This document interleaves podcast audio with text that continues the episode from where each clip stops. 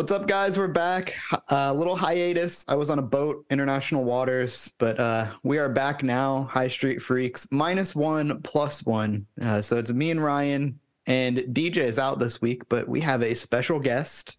Um, and I, I don't want to oversell this, but it's Colin Hass-Hill. He worked with us at uh, us. You never worked for Jason. I worked for Jason. Yeah. He worked with me at Eleven Warriors. He was our basketball beat writer, and we're going to talk hoops. You know, we've been gleefully avoiding talking about Ohio State basketball for mm. pretty much as long as we can. But, um, you know, we can't really put it off any longer. And so we're going to bring somebody in who has actually covered this team, so nobody can accuse us of uh, just parachuting in and and watching basketball and starting in, you know, mid-January, which eighty percent of yeah. the fan base does anyway. So, um, Colin, how you doing? Listen, I came on here as a West Virginia fan trying to confront Pitt fan on uh, and, and Ryan. So I thought we were going to talk about the backyard brawl, but I guess we can talk Ohio State basketball. Yeah, I think that we do have a lot of scoreboard to talk about as well. Um, uh, dude, I was yeah. at that game, so obviously, sorry. When I think you're a lot more invested in, in West Virginia than I am in Pitt, in Pitt, probably. They're kind of my secondary team just from like childhood, but I was at that game, uh, which what a great environment. Like that is the best, man, that is probably the best non-Ohio State versus like a top ten team or Michigan game I've ever seen in person in terms of environment for football. Uh, just raucous. Like that, that place was going nuts. I mean, I was also in the West Virginia section, by the way, as a, as a Pitt fan. With my uncle was a Pitt fan. Um, made it out alive. I flirted with, I got some girl's number while I was like almost blackout drunk in the section. Uh, with my uncle, very bizarre. She was with her dad. That's very, weird. very weird. Yeah. No, never texted her. You still can't. Um, there's still time. Yeah, I probably haven't. I'm, let me let's see if I think she was a nurse, if I recall correctly. If you're listening to this podcast, you're the nurse that I met in the West Virginia uh, student section. Just give me a D M on Twitter oh, at B one G underscore Ryan. Listen, uh, I was at that game too. It was it was not exactly thrilling from from my end of things, but uh, you should have met up. Damn, I, I know. I, I had no idea, but I'll be at the. I'll be at it. Listen, if anybody wants to meet up, I'll be in Morgantown uh, later this year. So I might be there. I, I wish you could moonshine with some. I had like a mixed uh, fan tailgate with all my high school boys that either went to one school or the other. So I was drinking some moonshine. I was saying some Country Roads. I was saying some Sweet Caroline. Uh, I feel, also I feel weird. Like we- Okay, I feel like we sorry. do need a, a meet at midfield meetup at just a random college football game this year, and that that might take it. You know, that that'd be a good a good day. Just get as many subscribers out there as possible, just for this this random. Well, it's not random. It's I, I will. Brawl, um, but. Yeah, I will tease this on the pod. I've started doing some very loose planning for some kind of New York meetup. I think we have enough subscribers in New York that uh, oh, might I'll do something in the city. Fuck yeah, let's go. Yeah. So we'll work on that. We'll, there'll be there'll be you know. There'll be discussions coming along. Uh, but also, I, when I was at that game, I don't know if, what area of the tailgating section you were in, but one of the gold lots, there was a giant flag that had West Virginia and Georgia flags on it, which I could only assume was J T Daniels' family or something. I don't know who else it would have been. Um, yeah. Yeah, yeah, I don't know. Uh, unfortunately, that reminds me of the fact that the J T Daniels era, I came out of that game being like, well, we lost this game. It was terrible, but we've got a great quarterback. Unfortunately, months later, I realized that uh, that was not, in fact, the case. But, oh, well. Yeah. I'm glad we're starting out talking about great atmospheres before we get into talking about the Schottenstein Center. Oh, good That's God. That's such a good transition. Yeah. yeah, good God. That, that, I mean, but before... Before we even talk about Chris Holtmann, because we're we're getting there. We're, that's that's why Colin's here, yeah. to be honest. But the shot, man, it is there. It, it's like it's jarringly bad, isn't it? Especially because like most of Ohio State's other athletic facilities are like perfectly fine. Like especially when they're out here building like sport-specific arenas in. I mean, every other sport that's like perfect for whatever the sport is that's competing there. And then you have this monstros- monstrosity of the shot that is good for. I mean, it's good for hockey, but like. It's it's it's a horrible basketball arena. Yeah, way too big. Um, and even you could argue Saint John's is probably better. I mean, Saint John's is way better, right, for the actual environment. Yeah, yeah. I mean, and I'm I'm not I'm not even like a, a Saint John's like purist that like everybody is there. Like I, I don't know. There, there's a lot of people that think like Saint John's needs to be like the basketball arena or something like that. Like, I'm not super attached to Saint John. I just think that they need a better basketball arena. If you want a basketball arena in the same place that the Shot is right now, like, I don't really care. Just build something actually good, you know, or renovate Saint John. Like, for the money that they could have, that they put into building the Shot and doubled down on renovating the Shot, they could have re- like renovated Saint John Arena like five times over. So I think that's my right. beef. Like, it's, it's perfectly fine arena sitting right there, and you just built this monstrosity. And I, I think it's for, if I remember correctly, it was supposed to be like a multi-purpose thing to get some revenue from concerts and stuff, which, like, I guess which it's it done does its job. Do. Yeah. Yeah. But, like, it's I think so they had, like, fucking basketball. Justin Bieber play there when I was in college. Uh, Kanye uh, played there. I saw Kanye there. I just Sorry. actually I saw Kanye there I guess, too. I forgot about that. I guess I have to yeah. censor that. I can't, can't uh, say, well, that, say that I saw Kanye. Uh, I was on the floor for that show. Uh, That's awesome. Fun fact, Kevin, there's two bald guys here in the show. Uh, that night, the Kanye West show in the Schottenstein Center is the first night that I found out I was balding. Uh, wow. That I really knew it because did Kanye point it out from the riser? He said, "Hey, dude, a, a friend of mine, Taylor." Uh, she was like, "Dude, I was looking for you in the crowd. I found you because I could see your bald spot." And I was like, "What? Oh, it's like." It's that noticeable? Oh man! I, so I like, noticed. Oh, I thought I thought you knew. I noticed similarly. I was covering a women's basketball game uh, in Banker's Life, and I was sitting courtside. I'm sure Colin was there. Actually, we covered women's basketball together for like four years. But somebody sent a picture of like the arena that they were watching from T V, and they're like, "I see you," and I'm like, "Oh shit!" My head is just like. Well, especially those on-court lights are not helping very much. No. Uh, not at all. But still, you just gotta oh, embrace man. it. So here I am, totally, yeah. totally bald here. But so, yeah, the, the shot sucks. The shot's always sucked. It's not even like good for media either. Like it's a, it's a horrible experience yeah. all around. Um, you, you know what? Uh, you know what doesn't suck and is a good environment and is good for media though. Uh, meet at midfield dot com, Kevin, uh, which is our website. Uh, Colin, uh, you know it. You love it. Uh, you're, we, you're a huge Meet at Midfield head. Uh, I believe you were actually first person to ever pay us a cent, Colin Hass-Hill. That's why we brought him on the podcast today. Yeah, um, famously. Uh, yep. Um, anyway, subscribe to Meet at Midfield. We, we're covering Ohio State basketball and football and Michigan football and basketball and really the whole Big Ten, the whole country. Every team you've ever thought of, we actually have a writer for it. So we're kind of The Athletic, but with way more people and cooler. Yeah, agreed. Agreed. So, and we, I, I think... I don't know. I, I think we, we are bad at plugging our website, which is hilarious because like that's why we do the podcast. But I can't tell you right. how many podcasts we've done where we just like forget to mention that there is a reason yeah. why. We, but anyway, we forget the intro music too. We're still working on that. Yeah, We're shit. We've been doing like that for like six months or something like that. Damn, I need to get we'll on get that. There. Yeah, yeah, it's on the list. Um, yeah, there's lots on the list, but. You know who else is on a list, and it's not the list you want to be on. It is Chris Holtmann. So, listen, I I have been a Chris Holtmann low-key backer. I wouldn't say backer. I've been on the the the pump the brakes on on throwing Chris Holtmann out of the plane here um, for the past two years or so. I think that I was willing to wait until pretty much this season. I saw what recruiting class he had coming in. I saw hypothetically who could have been returning. Um, I was hoping Branham would be here still, but, you know, he's not obviously. And so for me, I like I was even going to give him one more year if it was like kind of fine this year, if there was at least like some semblance of a pulse. But my biggest beef with Chris Holtmann, and I've said this many times, is if you look at this roster, it is it has four top fifty freshmen. A future lottery pick, probably, you know, like he's he's a one and done lottery pick.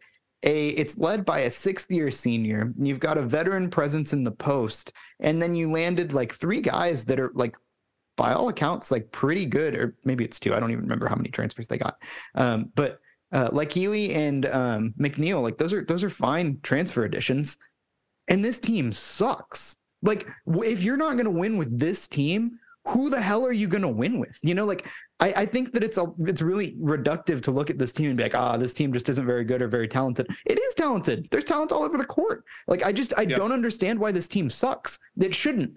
And it's like, if, if you can't win with this team, you're not going to win. So I think that is like the strongest Chris Holtmann take I have right now is that like, he's lost me because I don't think it's ever going to get better than this. Like, I think like he's got a great recruiting class coming in next year. He's stacking top ten classes, but like you have a top ten class right here and you're doing nothing with it.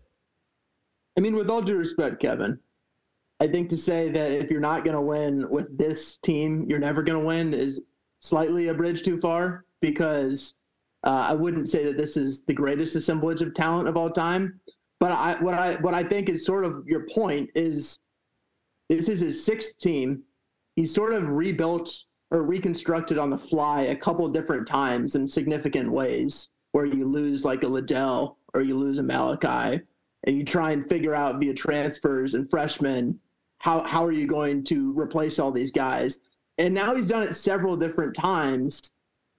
And I feel like it's not like if you can't win with this one, then you can't win with any, but it's like, if you haven't, if you haven't reconstructed the roster in a way that you're winning a title through six yep. years, then, then win. And I think that that's, that's where I am really right now is I've, I like you. I, I was like, I was, I've been sitting there and I, I'll say this, when I was covering the team, the thing that drove me the most insane are the football fans who are the majority of Ohio State fans who really come in in February and March and then deliver. Present.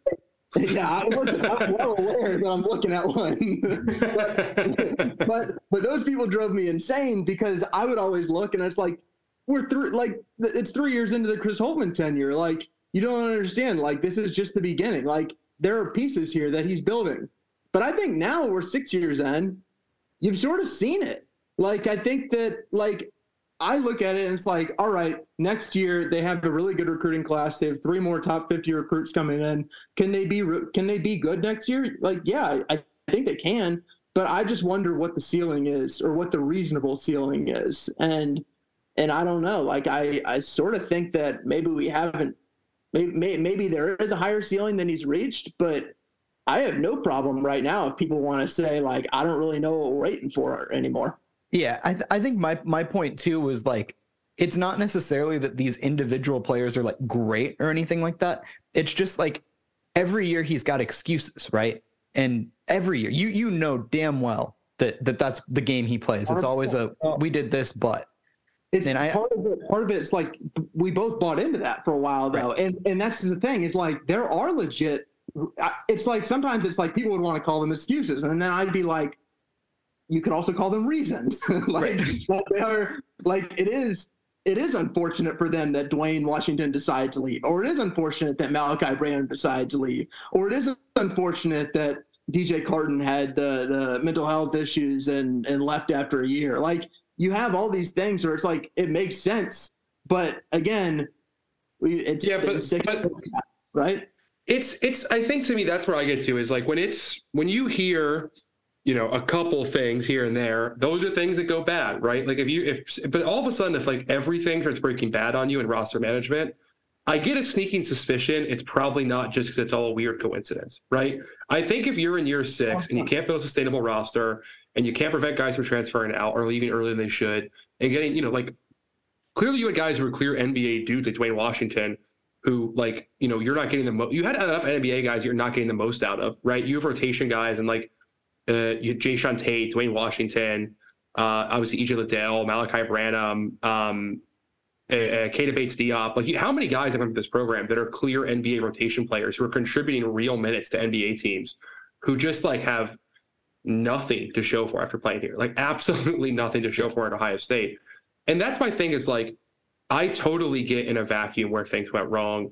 And I wasn't one of those guys who were out. I think, I don't think I was out on him the first three or four years either. But after year four, I was kind of like, all right, like, and, and now we're at year six. It's clearly going nowhere. And there are folks who are still out there. There's one guy I always work with on a message board who always says that like uh, Chris Holtmann should be getting more likely to get an extension this offseason than he is to to get fired. I was like, you should be put in jail for saying that. Um, because it's like, look, just the, I think the problem here too, and a lot of the national media to cover for him. And I think we all know like Jeff Goodman's penchant for uh, giving Chris Holtmann a tongue bath after every tough loss and stuff like that, that, that, it's a complete misunderstanding of the historical perspective, like what Ohio State is as a program. Like I understand fully it is not the football program, right? There is no one arguing that Ohio State basketball is should be winning national titles frequently or ever uh, again, or that like Ohio State should be making the Final Four every other year. It's not Kentucky, it's not Kansas, it's not Carolina, it's not Duke. But it is like very clearly a top fifteen-ish or twenty-ish program of all time. Like there is no argument that the resources Ohio State has, what it's done historically, you know, how many Final Fours it's made, how many conference titles it's won, how many recruits it's gotten, how many players it's put in the N B A. Like this is a program that is capable of doing, uh, making Sweet sixteen runs frequently, like like more often, like, you know, I, I'd say like once every two or three years should be how often this team's going to the Sweet sixteen, right? That is the expectation for the program and what's been historically. And he is like failing every historical standard at the school, which I realize I'm ranting here, so if you guys want to cut me off, feel free. But but I, I'm not, uh, I just think that no, like you're not, you're not wrong. Like I, yeah. you're not wrong at all. Like there is there is like I, I I think at some I think early on in his tenure, I just heard a lot of people who were like, we're not what Thad's peak was, and I was like, you're right. It's Thad's peak was really high, and it's been a couple of years. Like he like he had to rebuild, but the rebuilding has happened. This is the rebuilt team. Yep. Like this is right. it. This is what they have. Yeah. And and maybe it would be different if Malachi Branham had stayed this season, or more likely if Duane Washington had stayed last season. Like maybe that is true, but you get paid a lot of money to make sure that even if those things happen, you're okay. And I, I like personally, I think one of the things that's been, I don't know, problematic for them is you just look at all the transfers they've had. Like how would you rank Like, who are the top five transfers that Ohio State's had in the Chris Holtmann era? Like, the list is the list is not great. I wrote them down. I just want you to hear not this great. list. Yeah.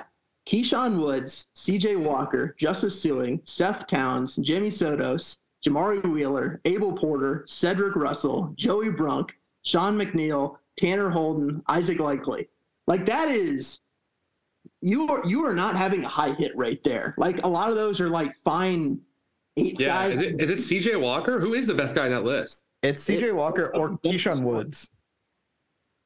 Oh sure man, like, yeah, it's not great, and that's like I look at that where it's like, it is true that that Ugh. when you lose all those guys, when you lose these guys early, like that's problematic.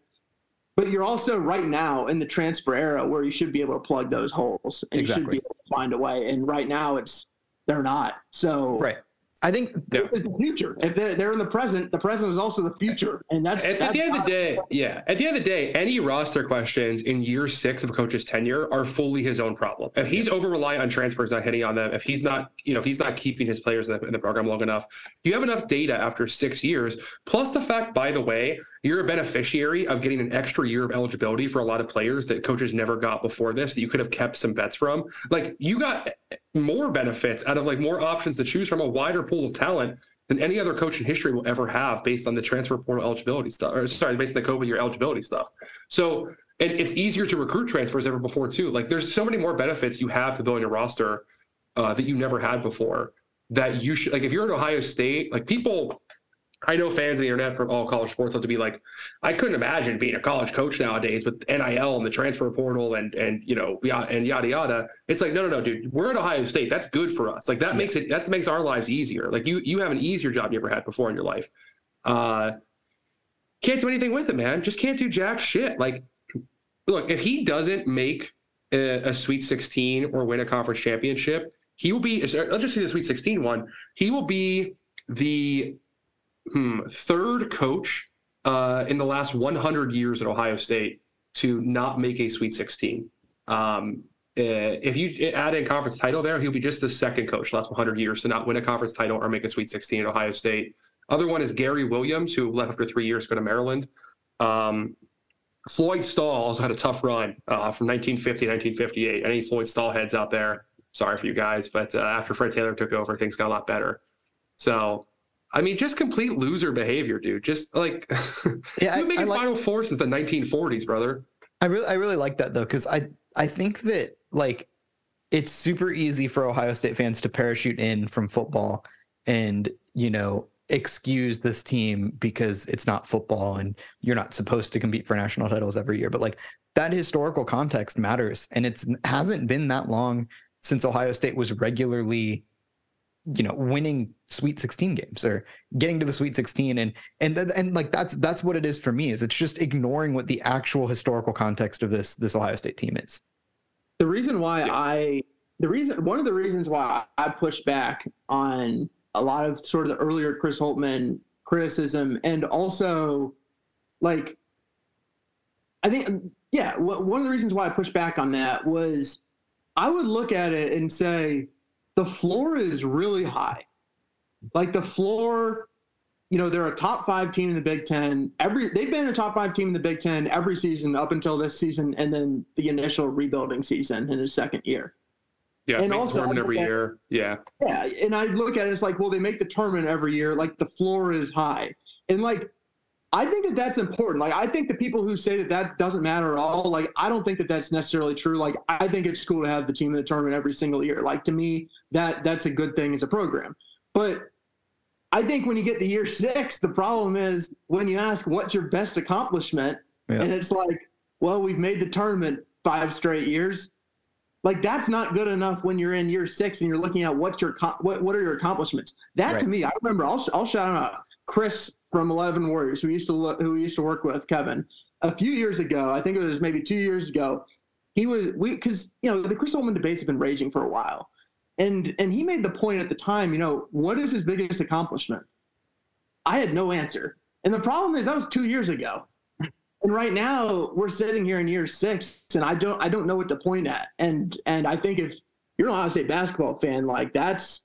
Like that's that's the brutal part of this all is like you get national media people talking about like Chris Holtmann's a good coach, and like I actually think because the floor has been so high, like I don't know, I don't think he's a bad coach. I think he's a I think he's probably a good coach, but I don't think that he's I don't think he's maximized Ohio State to nearly to the degree that I thought he would, or or really anybody thought he would.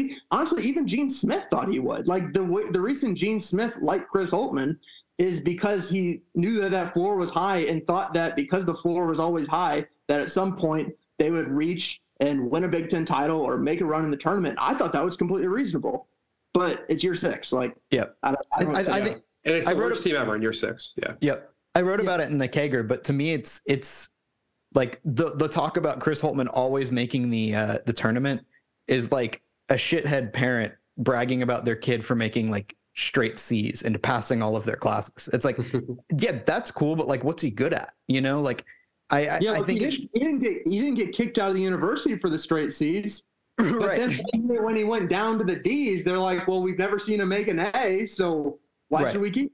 Like, right. And and and that's that's the problem. That's the problem. And I, I think like the conversation's totally different too. If like this is a you know a top five Big Ten team that ekes into the tournament or like comfortably gets into the tournament and loses in the first weekend. Like it's, it's a, a totally different conversation. It's still frustrating, but, and I like, that's what I expected from this season. And I think like, I, I I'm not going to pretend that this is like a great team, but my larger issue is like, it, you have a top fifty freshman class and you had two, you know, key players who have been in your program for, you know, I think Zed's, this is Zed's third or fourth year. And then third, and then Sewing's um, sixth year. Well, it's it's it's a sixth year overall, but isn't it? Is it fit, is yeah, it five or six? I, I'm pretty honestly, sure it's six. I can't keep track. He had two. I'm pretty out, sure it's six. Out one and has been here for yeah. I think it's yeah. six. Yeah, it, it, I'm pretty sure it's six. So you've got a, a sixth year player, a third year player that are like the cornerstone of your team allegedly, a group of top fifty freshmen, and then you had a couple transfer spots that you could fill with whoever you wanted or whoever would come in. That should be a coach's dream. Like it should be. And you know, like if, if your guys suck in their sixth year or their third year and, or they're not good enough to be the cornerstone of your team, that's on you. If you can't develop two or you can't pull in two transfer guys that are going to augment the top fifty class of freshmen or the, the four top fifty players that you just brought in, that's also on you. And so like, I, like, I just more than any other year, I am seeing the on-court product that he has put out reflects more directly on him than it does, than it has in previous years. And like that, that's what I mean by like, he should be doing better with this roster. This is a good roster and stuff. Like it was a good yeah. situation. It was a very good situation that every other coach in the country would have dreamed of having a, a top, you know, four top fifty freshmen, two returning veteran players and, you know, two or three graduate transfer slots to go, you know, fill however you want it. Like, that's a dream. That's a dream scenario. And he is below five hundred in February. Like that. No, one, one thing I wonder about, and this is for the first, by the way, really quick, sorry, but the first time under five hundred in February since uh, Jim O'Brien's oh three oh four season, uh, which I believe was his first season. Uh, no, sorry, his last season as coach. Yeah. First time under five hundred since uh, since two thousand three oh four. Yeah. So, so it's not great. But but one of the things that I like when I was covering the team, I remember the last recruiting cycle that I covered was the current freshman class. Um, and I, I feel like most people know this by now, but I don't, I don't, I don't honestly really know what. Oh yeah. Know. This is a good story actually. But I wonder also, like, all right, one of the reasons why Ohio State's, uh, I think been pretty good at times, at least when they have been good, if we remember back that far, was Bryce Sensabaugh having a really good season. Like, he's a potential lottery pick. Bryce Sensabaugh was almost not on the team. Yep. Like, the reason they ended up with Bryce Sensabaugh, one, I'm really impressed that they actually managed to end up with Bryce Sensabaugh, but two, they nearly had Dylan Mitchell, who was silently committed to Ohio State. And I had talked to him for a story, and I thought... You did more than talk to him, I man. Than, well, I did more than talk to him. I wrote multiple... I pre-wrote a couple stories. He was one of the happiest kids I've ever talked to to commit to Ohio State. And I was like, wow, like, he's bringing a great attitude. Like, he's a he was a five-star prospect. Like, it would have been a giant get for Ohio State. But he's at Texas right now. That one didn't end up. He never ended up actually committing to Ohio State. Uh, he's at Texas averaging about six points a game. He's a good defender, but he's not doing much offensively. I even wonder, like, could this have been worse if they yeah. ended up not getting Bryce Sensabaugh? Because they wouldn't have chased him if they ended up getting Dylan Mitchell. I mean, Maybe maybe it evens out because Bryce Sensabaugh is, is an abomination of a def- of a defensive player. But one of the worst I, I've ever seen. Yeah, I even wonder like what, what would have happened if uh, if they didn't have him. I, and uh, for the record, I'm I'm gonna. There's nothing I like being more than being right, uh, and so I need Colin to vouch for me here that I called Bryce Sensabaugh being good like forever in advance. Like like when people didn't know who this motherfucker was. I was calling him a lot or like a future lottery pick, and Colin, Colin can vouch for that. I'll vouch for you there, Kevin. Yeah. I have to prove it. Yeah. Yeah. I, I was, I was all in on Bryce Sensabaugh. I mean, like, so, so the thing with him too, this is kind of a tangent, but like the thing with him is he grew a lot um, and turned into like the, like physical specimen that you see now uh, in kind of like his last year.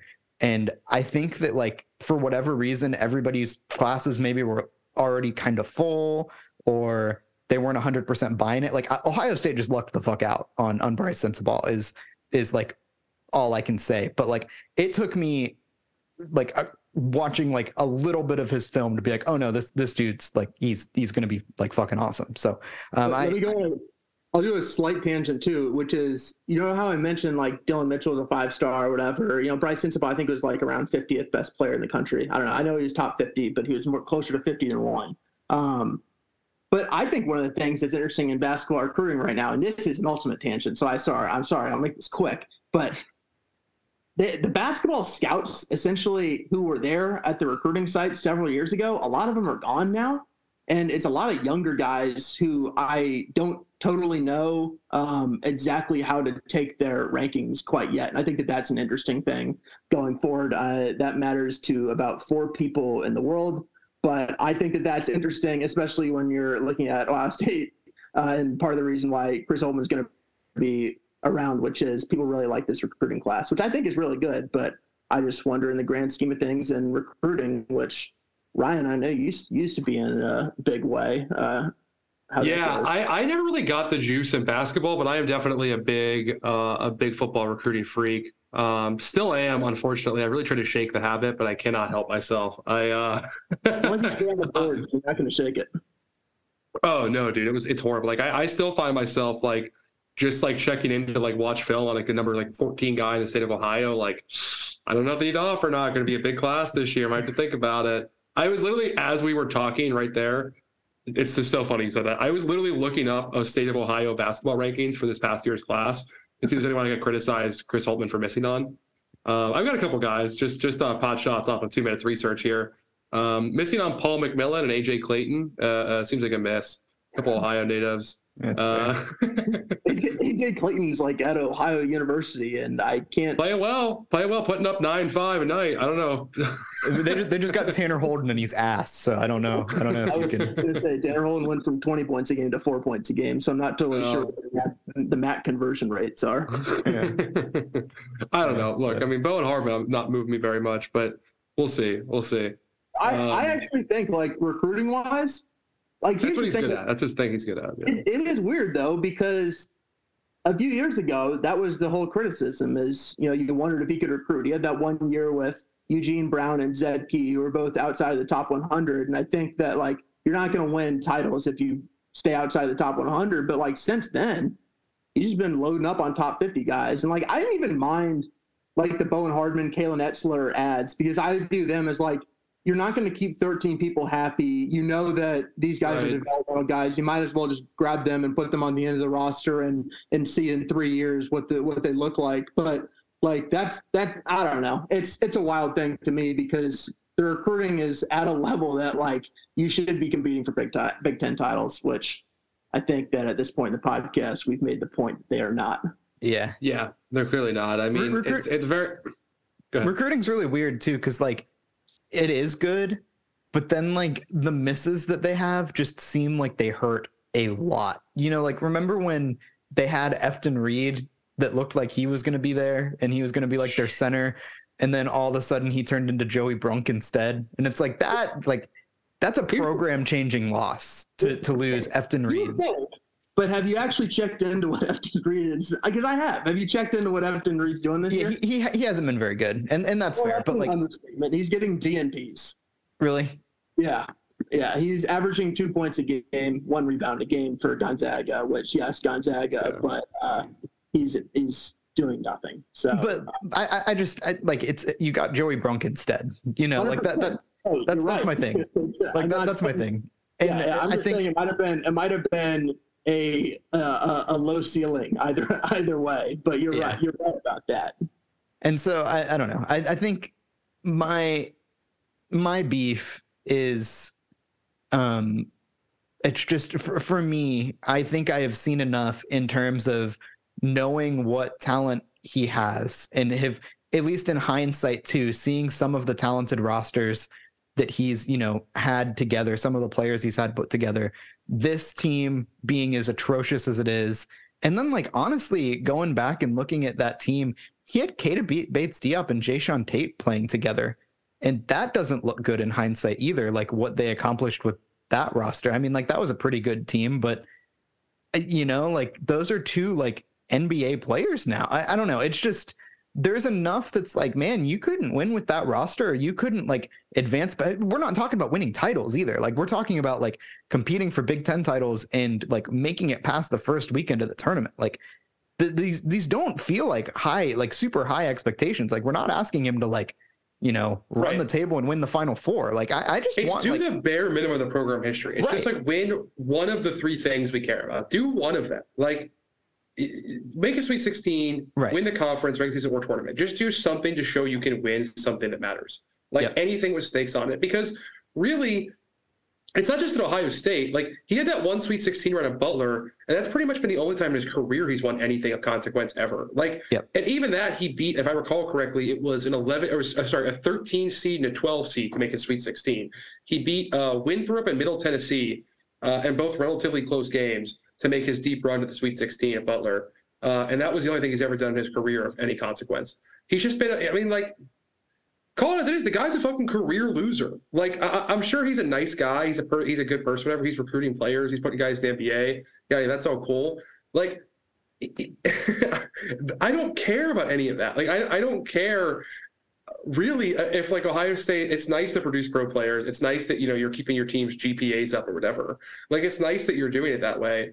But you're not actually winning the things you're paid to win, right? Like your job at Ohio State, your expectation, and we're talking about, I guess, apparently I'm wrong about this because Gene Smith must have a different idea based on his actions.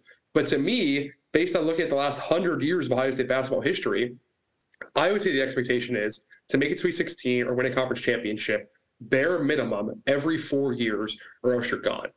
Uh, that's what happens to everyone else. You mentioned Gene Smith, and like that to me is like the thing that like we haven't touched on that is the big, big part of it, which is they extended him last offseason. And like he's not going to get fired. Yeah. Not going to get fired because of that. The, the buyout, I, I imagine, because you go to the boosters it's, and say, hey, we believe in Chris Holtmann. Like, are you going to put forward this amount of money every year? And then the next year you say, hey, can you give us seventeen million dollars to buy out for the Nets coach plus the money that you're going to pay for the Nets coach? Like, that is a lot of money for, again, it's not it's not a football team. But, like. Yeah, I, and also like, we're asking for N I L checks nowadays, too. Like, yeah, it's yeah. not going to happen. I just don't think it's going to happen. But if I'm just, like, I don't talk to anybody in the basketball program anymore right these days. This is purely speculation, but I want to try and speculate like why that happened with Gene Smith. So like the reason they're put, oh, you, sorry, you can speculate really quick. I'm gonna let you, I'm gonna let you post up and do this, but I, I, I do want to say too, some of the rumors that have been going around is that basically Chris Holtmann was telling Gene that he couldn't recruit with his current contract uh, because of how little time he had left on it, which is like three years left in the deal. Just absolute nonsense. Just, just absolute, keep going. But I, like that's a lie that that I, I just pisses me off a lot because a lot of recruiting reporters close to these coaches in football and basketball repeat it ad nauseum because the coaches just say it to them, and none of these fucking people have brains in their heads and just repeat it, you know, ad nauseum as like that's just true, right? It must be true that if I have, you know, every recruit I'm talking to knows my contract length and is actually aware of the politics of my contract. You have to be so goddamn dumb to think that Joey Four-Star is checking like the, the length of your contract to see how much time you left employed at the school and, and thinking like, oh, that's problematic. The coach only, you know, coach's buyout dips down to two point one million next year. Like I'm worried he could get canned if, I, if he doesn't do well enough. You got to be a fucking idiot to think recruits think that. How could you possibly believe that? That is simply not true. No one gives a fuck. I will say, like, if it's like one year left, all right, I, I actually believe that that was one year problem. left. Yeah, one year left. That's a storyline. Yeah. If it's two years left, like I'm honestly, I haven't worked in, I, I, I'm not the parent of a recruit. I have no idea. Like, like you're probably right. That probably doesn't matter. Maybe it matters to some, but like probably doesn't matter to most. Three years left. That, that doesn't matter. That doesn't matter at all. And that's how much is left. But if I'm getting into Gene's head, like if I, I remember when I was there and I left in the summer of twenty twenty-one. And when I left, I was sort of under the impression that the following year they would give him an extension. So one, I think that this had been talked about, and I don't think that this was coming out of the blue. Um, and I think that this had been a thing where, you know, Gene legitimately liked where the basketball program was headed. Um, one, like Chris Holtmann is generally like people like Chris Holtmann. Like he's easy. He's easy for them to work with. He's not going to yeah. get your program in trouble, which I think is an underrated part of the reason why they want to keep him is because it's not underrated not- to Gene. Yes, not underrated to Gene. That is an underrated people part, I think, from the people on the outside who maybe want to grab like a Rick Pitino. That ain't happening because because there's too much money made on the football side of things. You're just not going to screw things up over there. So they like that part of things. Um, also, like. He was in the mix for the Indiana job when Mike Whitson got that. God, like there were other really. jobs that were high major jobs that I know wanted to talk to Chris Holtmann and didn't happen because he's under contract with Ohio State. And I know, and just my guess is he had a little bit of leverage probably from that where it's like, listen, these other people want me. Like, can you get, can like extend my contract? I know you believe in, in the plan. I know that, you know, I'm not going to cause any N C double A violations or anything like that. Like, you know, people who are around the program like me and, and, you know, get along with me and, and all this stuff. Like you see the N B A draft successes, you see the recruiting successes, and it was a little bit of a risk that we look in retrospect and it was like, all right, that might've been a lot of a risk because at the time I don't necessarily like, I know that there were people like, I think Austin Ward was one of them um, who had pointed out like, this is a bad idea at the time. Yeah. But I was you're looking at one again, you're looking at one. yeah, I, I believe me, I knew that one too. And, and I know that there were people at the time who did that, but like, I think that it was a total play of like, I think that the process is working. And the problem is a year later, uh, the process ain't working. I think, yeah, the problem is they were wrong, right? Yeah. like that's just well, and, and, and I think the other thing that Ohio State fans have been able to talk themselves into and it, because of the national narrative around Chris Holtmann and around Ohio State is that like, oh, well, who, who are we going to get that's better than Chris Holtmann? And I think like that's part of the conversation that went into you know, keeping him around, because like, should you have really been worried that this guy was going to leave for Indiana? Well, no, because like, what has he done that is above replacement? You know, like pretty much nothing yeah. at this point. But I think there has just been this general acceptance from a lot of people who should know better that y- you can't do better than Chris Holtmann, which is insane. Like if you look at what he's actually produced, like that makes no sense. But like you, there are a lot, a lot of Ohio State fans and national media people that I'm sure we'll get into that. Like that is the narrative. That's like, who are you going to get that's better than Chris Holtmann? Like that, that you see it all the time. You see it in your mentions. You see it on the message boards. We see it all the time. That's who's better than Chris Holtmann. And the answer is a lot, a lot of people. Yeah. And also, especially in this sport of all sports, we see first time or like very new coaches profession yep. succeed in basketball more than any other sport, like by far, in my opinion. Like you don't really see this happen, especially not in football. You got to really work your way up the chain in football, but in baseball and soccer and like maybe a little bit in hockey, I guess, but like not really. Like basketball is the only sport where you see guys go right from playing to coaching and like succeed pretty much. It like works for them, you know, like it, it's just not that hard. I think it's not that hard of a job. Maybe I'm just an asshole. I don't think, I don't think it's that hard of a job. Uh, and, and I just think like he's been way overvalued. Like you said, like the replacements out there, plenty of people can do this. Uh, a lot of people can do this based on what we've seen so far. Uh, the Gene's the Gene's decision, dude, is like just to put it larger. Like I, I really do think if he wasn't Gene Smith and he wasn't as entrenched as he is, like if this is a year three athletic director making this move, that's a fireable offense. Like how bad of a contract this is he gave, given like the poison pill he basically put in it for this buyout. And also in the context of doing the same exact thing, baiting against himself for Ryan Day in the same offseason. Uh, not that I know everyone agrees with the Ryan Day contract. I'm not trying to get into football talk here, but like the idea of him basically giving out two totally, in my opinion, totally unforced contract extensions in the same offseason, greatly raising buyouts only to watch the guy you gave the contract to immediately eat shit and fail all of his goals the next year again is like after he was already in a fairly controversial spot. Like he wasn't really unanimously beloved. Even if you liked him internally, he was not like one hundred percent popularity rating. Just insane. Just completely insane. Put yourself in that spot a second time.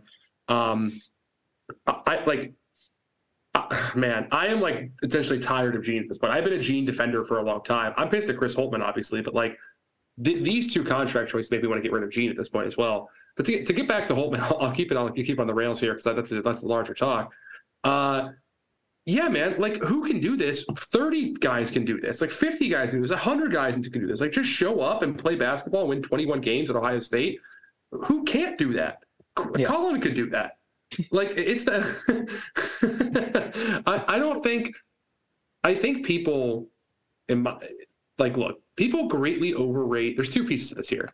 People greatly overrate the difficulty of coaching basketball or coaching any sport, in my opinion. I think they treat this job like it's fucking rocket science, and we don't have much evidence that it is. Like I, I don't know. I don't they, don't they don't see decisions don't seem that hard. Call me crazy. Like I don't think what these guys are doing looks that hard to me. And the second part here is a lot of the media coverage comes people very friendly to the program. And also for some reason, it's become a common thing that like specifically in the Ohio State beat, I'm going to say a name, Kevin, if you can beep it out for after I say it in the, in the post edit here, uh, uh, is the guy who's worst at this, but there's, there's plenty of them act like their personal emotional happiness is on the line. If Ohio State fans are riled up about a coach. So they like try to, they try to never rock the boat at any point in time. Like, well, this guy's actually doing fine. Like no need to get, no need to get angry here. I don't know why you guys are so miserable all the time. Everyone's so pissed off all the time. It's really negative energy. It's really, really messing up my vibe. Like if you're a, supposed to be theoretically a reporter talking about a sports team that you cover like that, that you're getting bent out of shape because people don't like the team you're covering, that is pathetic. Like that is a truly pathetic thing to be doing. And you need to like go to a therapist and talk about why you uh, are like so emotionally ingrained in the team you're covering. You don't imagine that first conversation though. I mean, they need to have it. We need to we need to get them some ducks. We need to get a Tony Soprano style fix to this thing. Yeah. No, I, I just sorry that was a full on rant. I was I got off the rails there. No, you're you're you're good. It's it's all valid though. Like the discourse generally around basketball specifically, and I think like the larger context. So I, I most people do not, and I understand that I am in the distinct minority here. But me and Colin both like we followed a lot of the other programs around Ohio State because we worked at you yeah. know, the Lantern and stuff like that. We we followed a lot of the other programs at Ohio State quite a bit too. And I think what gets me about Chris Holtmann is like, this isn't how Gene Smith has really treated any other program throughout, you know, Ohio State too. I, I just, I, I, it's baffling to me that we're just are going to excuse basketball not being like super great or whatever, where like the standard for pretty much every other sport that isn't football at Ohio State is like the same things that we're holding basketball to. It's like compete for a conference title, um, on, honestly compete for a national title. And if you're not doing that, they're going to eventually move on and find somebody who will. So I, I, I just, it like, that's, That, that's why it doesn't really jive with me, where you're just like, oh, Ohio State isn't a basketball school. It's like, yeah, but they're not a women's hockey school either. So, like, I, they're, you know, right. I don't know. When you make this much money from all your sports, you can be good at anything. Yeah. That's the answer. All of them, not just any of them, all of them. You really can be good at all of them. You're not wrong. I want to complain about the national media for a second, because let's go. Let's now go. That I'm not, now that I'm not in the local media Uh, anymore, I feel like a, a real normal person who gets to say, ah, the national media, they don't understand. But, and I know sometimes when I was in the, the local media, I'd be like, all right, yeah, I mean, maybe, I, I don't know. Like sometimes I tune those people out because I would, uh, for a while, I just thought that they were football only fans who didn't care about uh what it took to build a basketball program. And right now, I think uh, that is the completely wrong tact. And what I would say is uh, I have sent Kevin via D M probably somewhere between eight and ten tweets over the past month that have been from national reporters who are uh, defending what the job that Chris Holtmann is doing. And I don't think it's coincidental that they're just defending him. I think Chris Holtmann, and I say this as somebody who covered him, and again, I like Chris Holtmann. I like covering him. He never he never reamed me in public or private. If he disagreed with me, he would tell me. But Chris Holtmann is great at playing the media game. He's great at understanding how to um, how to help reporters, really. And it's not in a nefarious way. Like, he wouldn't do it in like a, oh, I want to get this by them. Like, I, I don't think that that's really what it was at all. I think it's just he sort of cares about his image, and he understands that these people are the ones who – Um, sort of control how that's viewed to the public. And I'm just like, I pulled up a couple of these tweets because I just think that they're, they're crazy. Like, dude, a whole, I can't wait to read these because a whole lot of people have yelled at the average Ohio State fan and the fan base, like, that we're crazy for not liking Chris Holtmann or being thrilled with this. Like, motherfucker, you were just his friend. Like, the only relationship here why you say this stuff is because you guys like get dinner together when you were both on the road at Peach Jam once a year. Like, that's why you guys are, that's why you're being nice to him. That's like, he paid for your zesty nachos at Denny's, and all of a sudden you think you have to, like, you know, be his buddy for the rest of his life. That's the only relationship these idiots have with him. Like, they are just thrilled. Sorry, I, I promise I'll stop ranting in a second. But these guys are just thrilled to, like, you know, have a guy that's more famous than them to have in their phone to text. That is the whole reason these people have these jobs, is essentially, like, at this level, like, the co- especially with the college national guys, whether it's your Jeff Goodmans or your Stu Mandels of the world, they just, like, get their jollies off by being buddies with coaches. Like, that is just what makes them happy in life. And that's why they have this job. I just want to, I, I hope everyone's aware of that. Listen, Chris Holtmann, I will say, never once didn't return a text from me. Never once didn't return a call from me. Like, coaches are really good about that because they understand that while a lot of people is like, uh, like, I hate the media, the people who are actually in power really want the media on their side because they control a lot of the narrative. And that's really sort of what it boils down to. Um, all right, I pulled up the Jeff Goodman tweet from January nineteenth. It's now been three weeks. It's, this was the first one. This is the first one. I understand Ohio State fans are frustrated with not getting past the first weekend of the N C double A tourney under Holtmann, but Thad Matta didn't even get to the tourney his final two years in Columbus.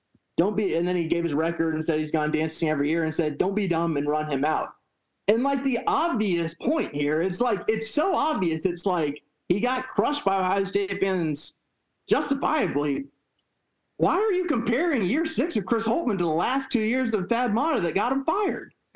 Like, that's, it's, it makes no sense at all. He was, he was literally fired to not do that. Like, that's what, like, he was, right. I'm sorry, Chris Holtmann was hired so he wouldn't do that thing. That is the whole, like, That is the that's the thing that got a coach who had multiple Final Fours fired. That's how bad it was. Why would that be the fucking expectation? Right. one hundred percent. This is the thing that this is the thing that drives me crazy is is it again, it matters that Chris Holtmann's made the tournament every single year up until probably this year. But Thad Matta's peaks were unbelievable. Like, and again, you made the point, Ryan, like those two years got him fired. So like, yes, if Chris Holtmann were to have those two years, he would also be fired. And like, I guess there's a chance that he looks down the barrel of that these next two years. But like, I I, I don't know. Like, I, I feel like I, I don't use the term gaslit in real life ever. This might be my first time ever using it, but I feel like national reporters are gaslighting Ohio State fans. Yeah, no, it's a complete like it's a complete misrepresentation of what the program has always been. As yeah, we keep saying, and and just like what he was hired to do, like.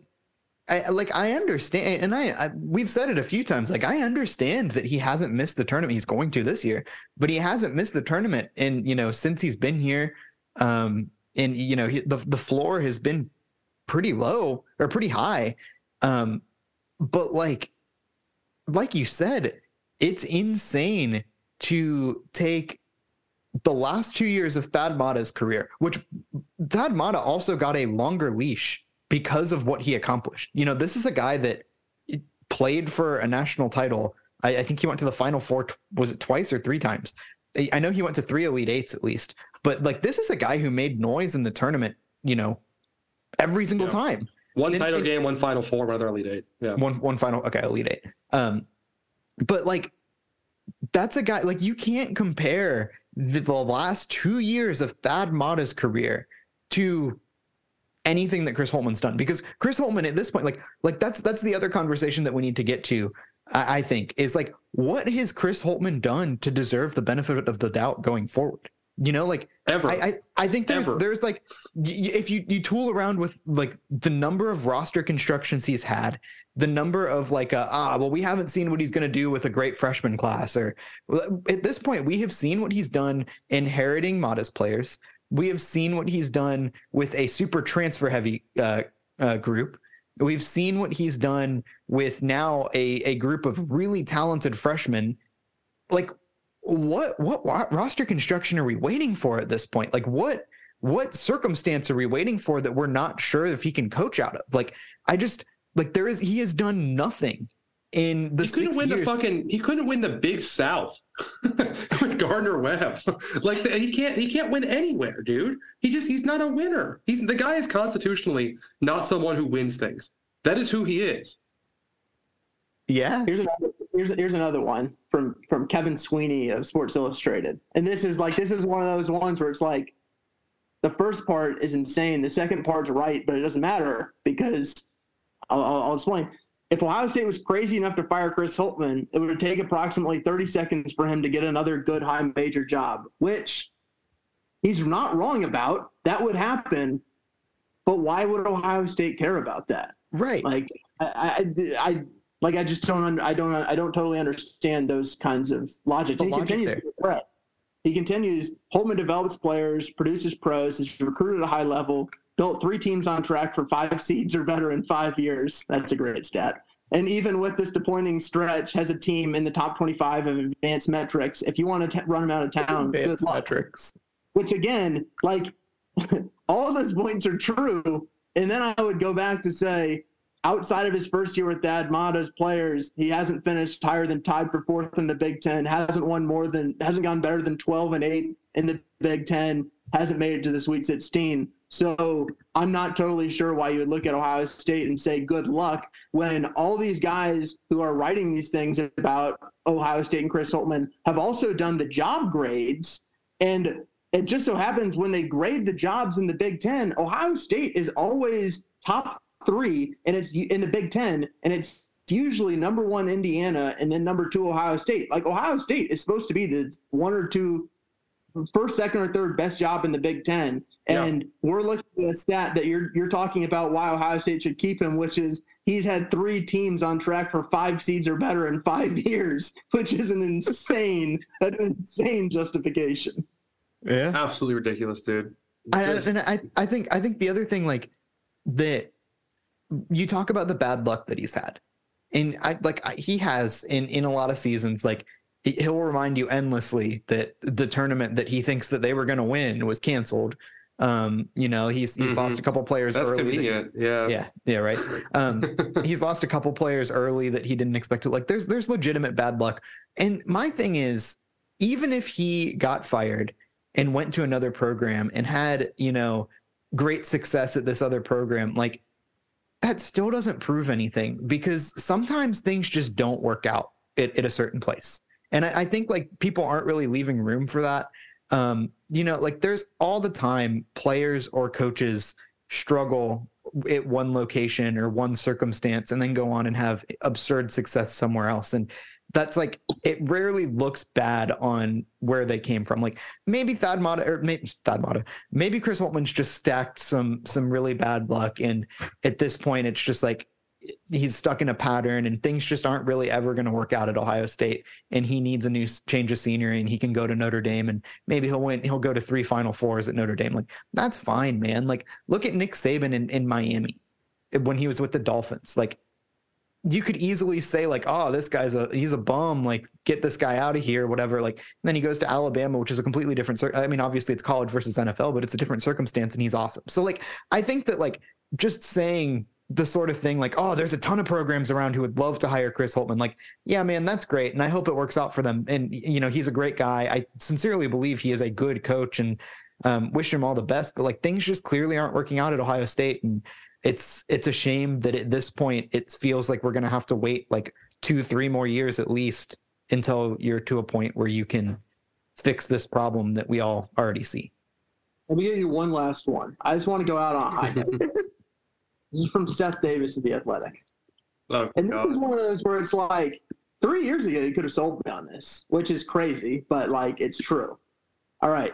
He says, interesting hearing Jay Wright, who was the commentator on the game, which if you listen to that, you might think Chris Holtmann should get an extension.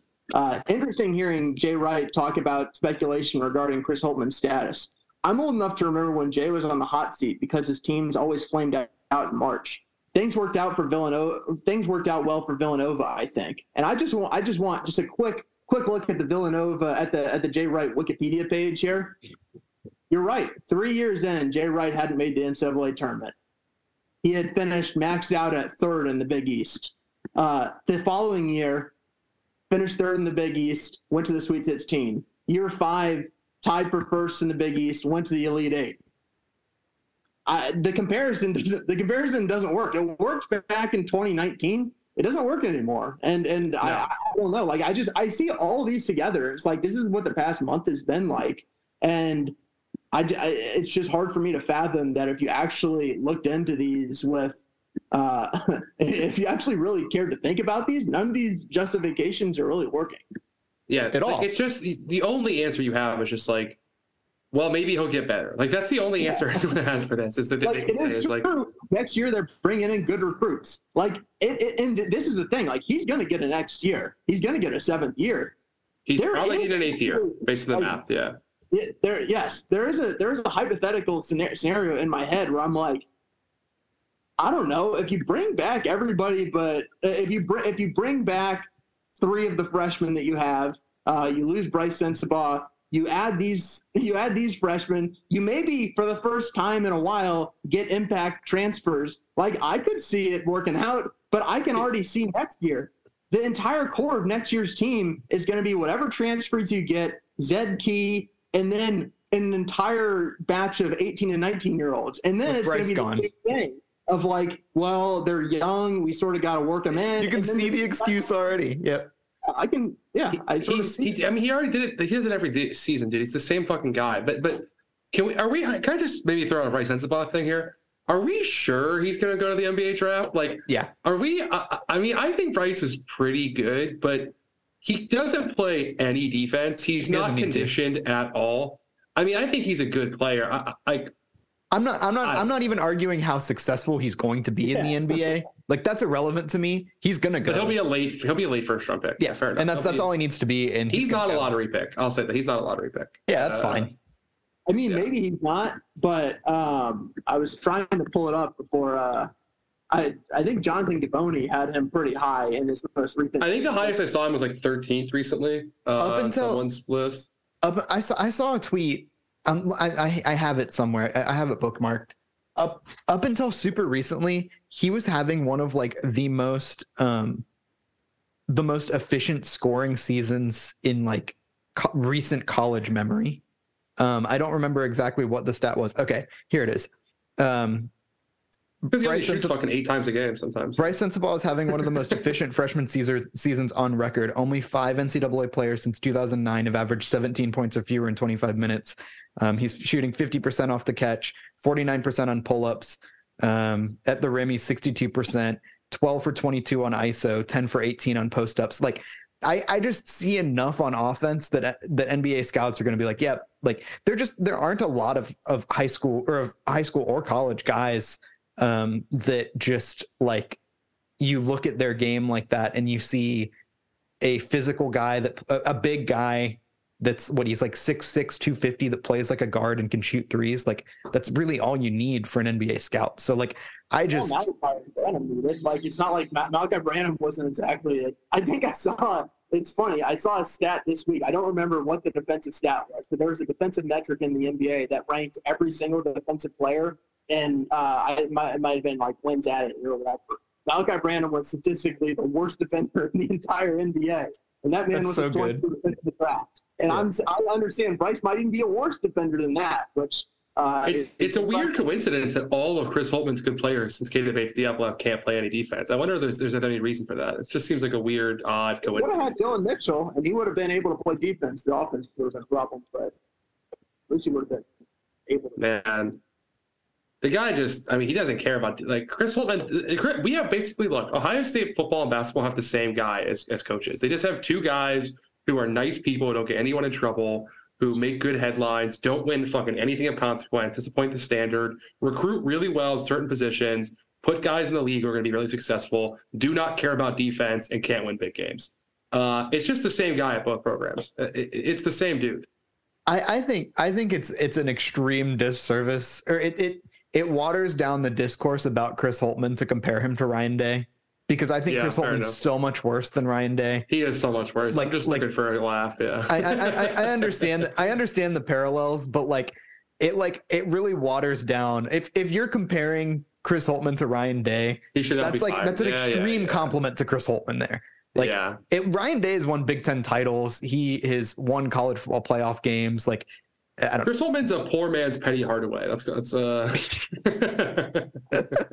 But so, so my my other my other thing, and, and since you are comparing him to Ryan Day, people have the same thing. If so, if Chris Holtmann comes out next year, in his seventh year, and makes the Final Four or wins the Big Ten title or something like that, you're going to see a lot of "I told you so's." You know, like, oh, I, I told you, you just, you know, you were being too hard on him. All the criticism was unfair. Will, will and you? Here's, I'll be honest. Will you? I don't know that you will. I think you would from, have.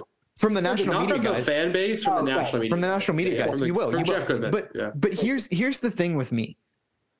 I don't think, like, that wouldn't prove anything, right. And it wouldn't excuse the past six years. Because just because you have one good season does not mean that you were above criticism for your failures in the previous six. And it would have been the same thing. And it could be the same thing with Ryan Day next year. Um, I, I saw a lot of people when I was criticizing Ryan Day on like TikTok and stuff like that before the Georgia game, they're like, well, what are you going to say if, if he goes out and beats Georgia and wins a national title? I'm like, yeah, okay. But like, that would be great. I want, won a national I, championship. I, yeah. I, I want that to happen, but it still wouldn't excuse the previous three years. You know, like right. He still didn't meet expectations. There are still clear expectations the previous three years that he didn't meet. And so like, right. That's where I'm at with Chris Holtmann. Like, even if he comes back next year and in year seven, like I still have a lot of the same concerns because the pattern has been set, and that to me would be the exception. So I, I, I would love him to come out and, you know, have a great year seven or something like that. But like, I just, it is still fair. All of these conversations are still fair. Even if, even if I had the, even if I had the foresight in the future and I could tell you that Chris Holtmann's going to win a national title in, in year seven, it would still make all of this conversation valid. One of the things I wondered is like, like it's, it's, it's just not worth it to play like the, like some of the national media like we were talking about, is like, all right, he fired Chris Holtmann. Who would you get? It's like, it's not even worth playing that game because Chris Holtmann's going to be Ohio State's coach next year. Yep. Probably. But like my, my question, and I've texted this to Kevin, is like, the Chris Holtmann that I know yep. does not love criticism. And right now, I'll I'll hand it to Ohio State fans. Like, they don't, when, when Ohio State basketball gets rolling in a good way, they don't necessarily show out all the time. I will say the Schottenstein Center, I will, when it gets rocking every once in a while. But when things go bad for basketball, the fans really come out. And I just wonder how he's dealing with that right now. I wonder how he's going to deal with that this offseason. And, like, I, I have been wondering if he's going to look for a parachute like Shaka Smart did, essentially, uh, by taking the Marquette job um, when he was at Texas, knowing that, like, he's going to walk into the season on the hot seat. Life's going to be terrible. And he takes the Marquette job, and everybody's right now is like, Shaka Smart, maybe coach of the year. Like, he's really good because sometimes the fit's just not perfect. Like, I think Chris Holtmann's a good coach. So I think immediately when Mike Bray said he's going to retire, I was like, yeah, it's Notre Dame, yeah. Notre Dame, like, it makes a, makes a ton of sense. Like, he's he's obviously had success in Indiana at Butler before. Like, that makes a lot of sense. Yeah. My thing is, I just don't think it happens this season, because if that happens, he's walking away from a seventeen million dollars buyout and, t- and three top fifty recruits. Like, if you're, like, you might as well stay if you're him. Like, I don't, yeah. I just don't think that the parachute is worth it. But, but if he took it, it would be to me, because I just don't, like, I think he values his sanity, and, yeah. and like in a good way. Like, I think we should all value our sanity. Um, and I think he values it. And I just wonder if that would lead him to do something like that. And because I, I, he's not getting fired. I, I, that would shock me. That would blow me away. Well, it's, it's, it's just, does he see the writing on the wall? And if yeah. it's, it's when not like the fan base, it's hard to get, hard to get that fan base back. Like, it right. almost never happens. And I, and I feel I feel like he would get a, a comparable um, deal anywhere else. Like, if he were to go to Notre Dame, he would make probably comparable money. Um, may, maybe not exactly what he's making. I, I don't. Yeah, it could be a little less. I mean, Notre Dame Notre Dame is pretty cheap as as a program, I would say. But because of the athletic department, yeah, yeah. But in this context, though, he's not going to take a pay cut to go there, so they are going right. to pony up his money. Yeah. Right, and so so I I think that, like, that's perfectly conceivable to me, because it's not like he's just leaving all of this on the table. Like, he's still going to get paid wherever he goes. And I think that he is a guy that, like, yeah, he's locked in and he has job security for the next, you know, two, three years, but at what cost, and is it going to be miserable? Like, I, I, I think that, like, I don't know, like, we've, we've all been in positions where we had job security at a place that, like, wasn't necessarily, you know, a happy place to work. And um, it, I think we've all moved on from that too. And how you feel on the other end of that. Like, I feel great. And I know Colin feels great. I know Ryan's pretty happy with where he is right now. So, like, I think that there is something to say about, like, no matter what your job situation's looking like, no matter what um, your future looking like, or how secure your future is, like, there's something to be said about, like, just not being miserable when you go to work. So from that yeah. perspective, like, if he feels like he's lost support of the fan base, um, I don't know what the locker room's doing right now. Um, and he just doesn't have confidence that things oh, are going to be different. We didn't talk about the captain vote, by the way. Oh, no, my God. Too far to regress now. Not great. Yeah. Just for, for anyone who missed it, um, Ohio State uh, announced Bruce Thornton was a captain, and there was also questions if anyone was removed as a captain. I believe Chris Holtmann just said, if that were the case, I certainly wouldn't announce anything publicly. Uh, and as someone on our board pointed out, by the way, uh, it's supposed to be, they usually have four captains and only filled three spots this year. And he could have easily just said, we found our fourth captain. Bruce Thornton has been promoted to the captainship, and just left it at that, instead of just, you know, bringing up questions about which players he hates now. Um, That's very fair. Just a fucking idiot, dude. This guy's just uh... sorry, sorry. I'll, I'll refrain. But, but yeah, what you're saying is true. That I think it is. There is a real calculation to that of, like, you know, one, if you think your your goose is cooked here, basically, or if you think that, you know, it's going to be not very fun to work here much longer, why not get out of town? So I think what you're saying, Kevin, just to make sure I'm translating correctly, is that myself and all the other Buckeye fans need to be as mean as possible to Chris Holtmann online for the rest of the season. Cyber cyber bully, bully the head coach. We yeah. should get mean at midfield shirts that say cyber bully the head coach. We really should actually do that. Yeah, I mean, uh, it works. It works. Um, yeah. It got Ryan Day to, to change his uh, running game. So yeah, yeah, I got Ryan Day to stop being a play caller. Um, did a lot of things. I don't know, like bullying the other teammates. J T Tuimaloa bullying his teammates got them to actually try to practice hard in between Michigan and the uh, and the playoff. That was cool. Yeah. Um, so bullying. We're we're big proponents of bullying at Meet at Midfield. Yeah. So. And you know who else is our sponsor? Homefield Apparel. Oh, um, damn. uh, America's comfiest college collegiate, you know, collegiate athletic apparel, whatever. Uh, look, big news here. We'll explain the podcast. Uh, don't tell anybody else. Don't post this online. But there's some Ohio State gear coming.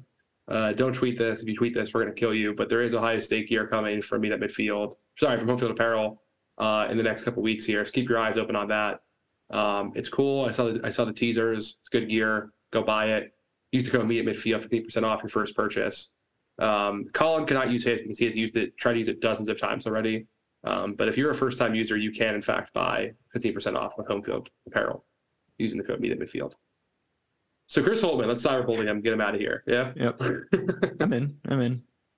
Colin, I think the other thing here is like Colin truly does not give a shit. He's not an Ohio State fan. He is a West Virginia fan who lives in Los Angeles. So if you're like, if you're he- listening, a lot of times you're hearing from just like straight, you know, Buckeye heads that are, you yeah. know, the scarlet pilled, but like Colin is not that. He graduated from Ohio State with me. We famously sat next to each other at, at graduation, but um, he is not like a Buckeye fan. He is just a casual observer. And that's kind of why we wanted to bring him on here. Cause like he covered the program, um, is, you know, distance away from it. I'm sure he wants his alma mater to do good sometimes, but he's not, he's not like the people that are listening to this podcast. So if, if he's here telling you that you should uh, be concerned about Chris Holtmann, it's probably time to be concerned about Chris Holtmann.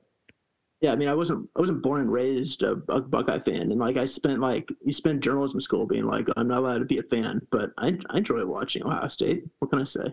Yeah. I mean, you, you have a degree from there. You spent four years there. You, it happens. Yeah. Yeah. But I, I, I will say, because I feel like this is the end, I I was disappointed when I logged in. I didn't see D J here because I'm still, I still, despite having worked where he worked and despite having lived in Columbus at the same time, I still have never spoken to the man in my life. I don't know how it's possible, but I've never spoken to him. And uh, this was supposed to be the time I was going to I was going to hear his Chris Holtmann takes. And uh, he's probably at the State House, though, so it's understandable. Yeah, he's ducking you. I believe he he's currently, you know, he's sleeping overnight in some kind of like Home Alone style situation at the State House. He's planning to have a a big like hot fudge sundae uh, in the in the speaker's chair. I believe is his game plan for tonight.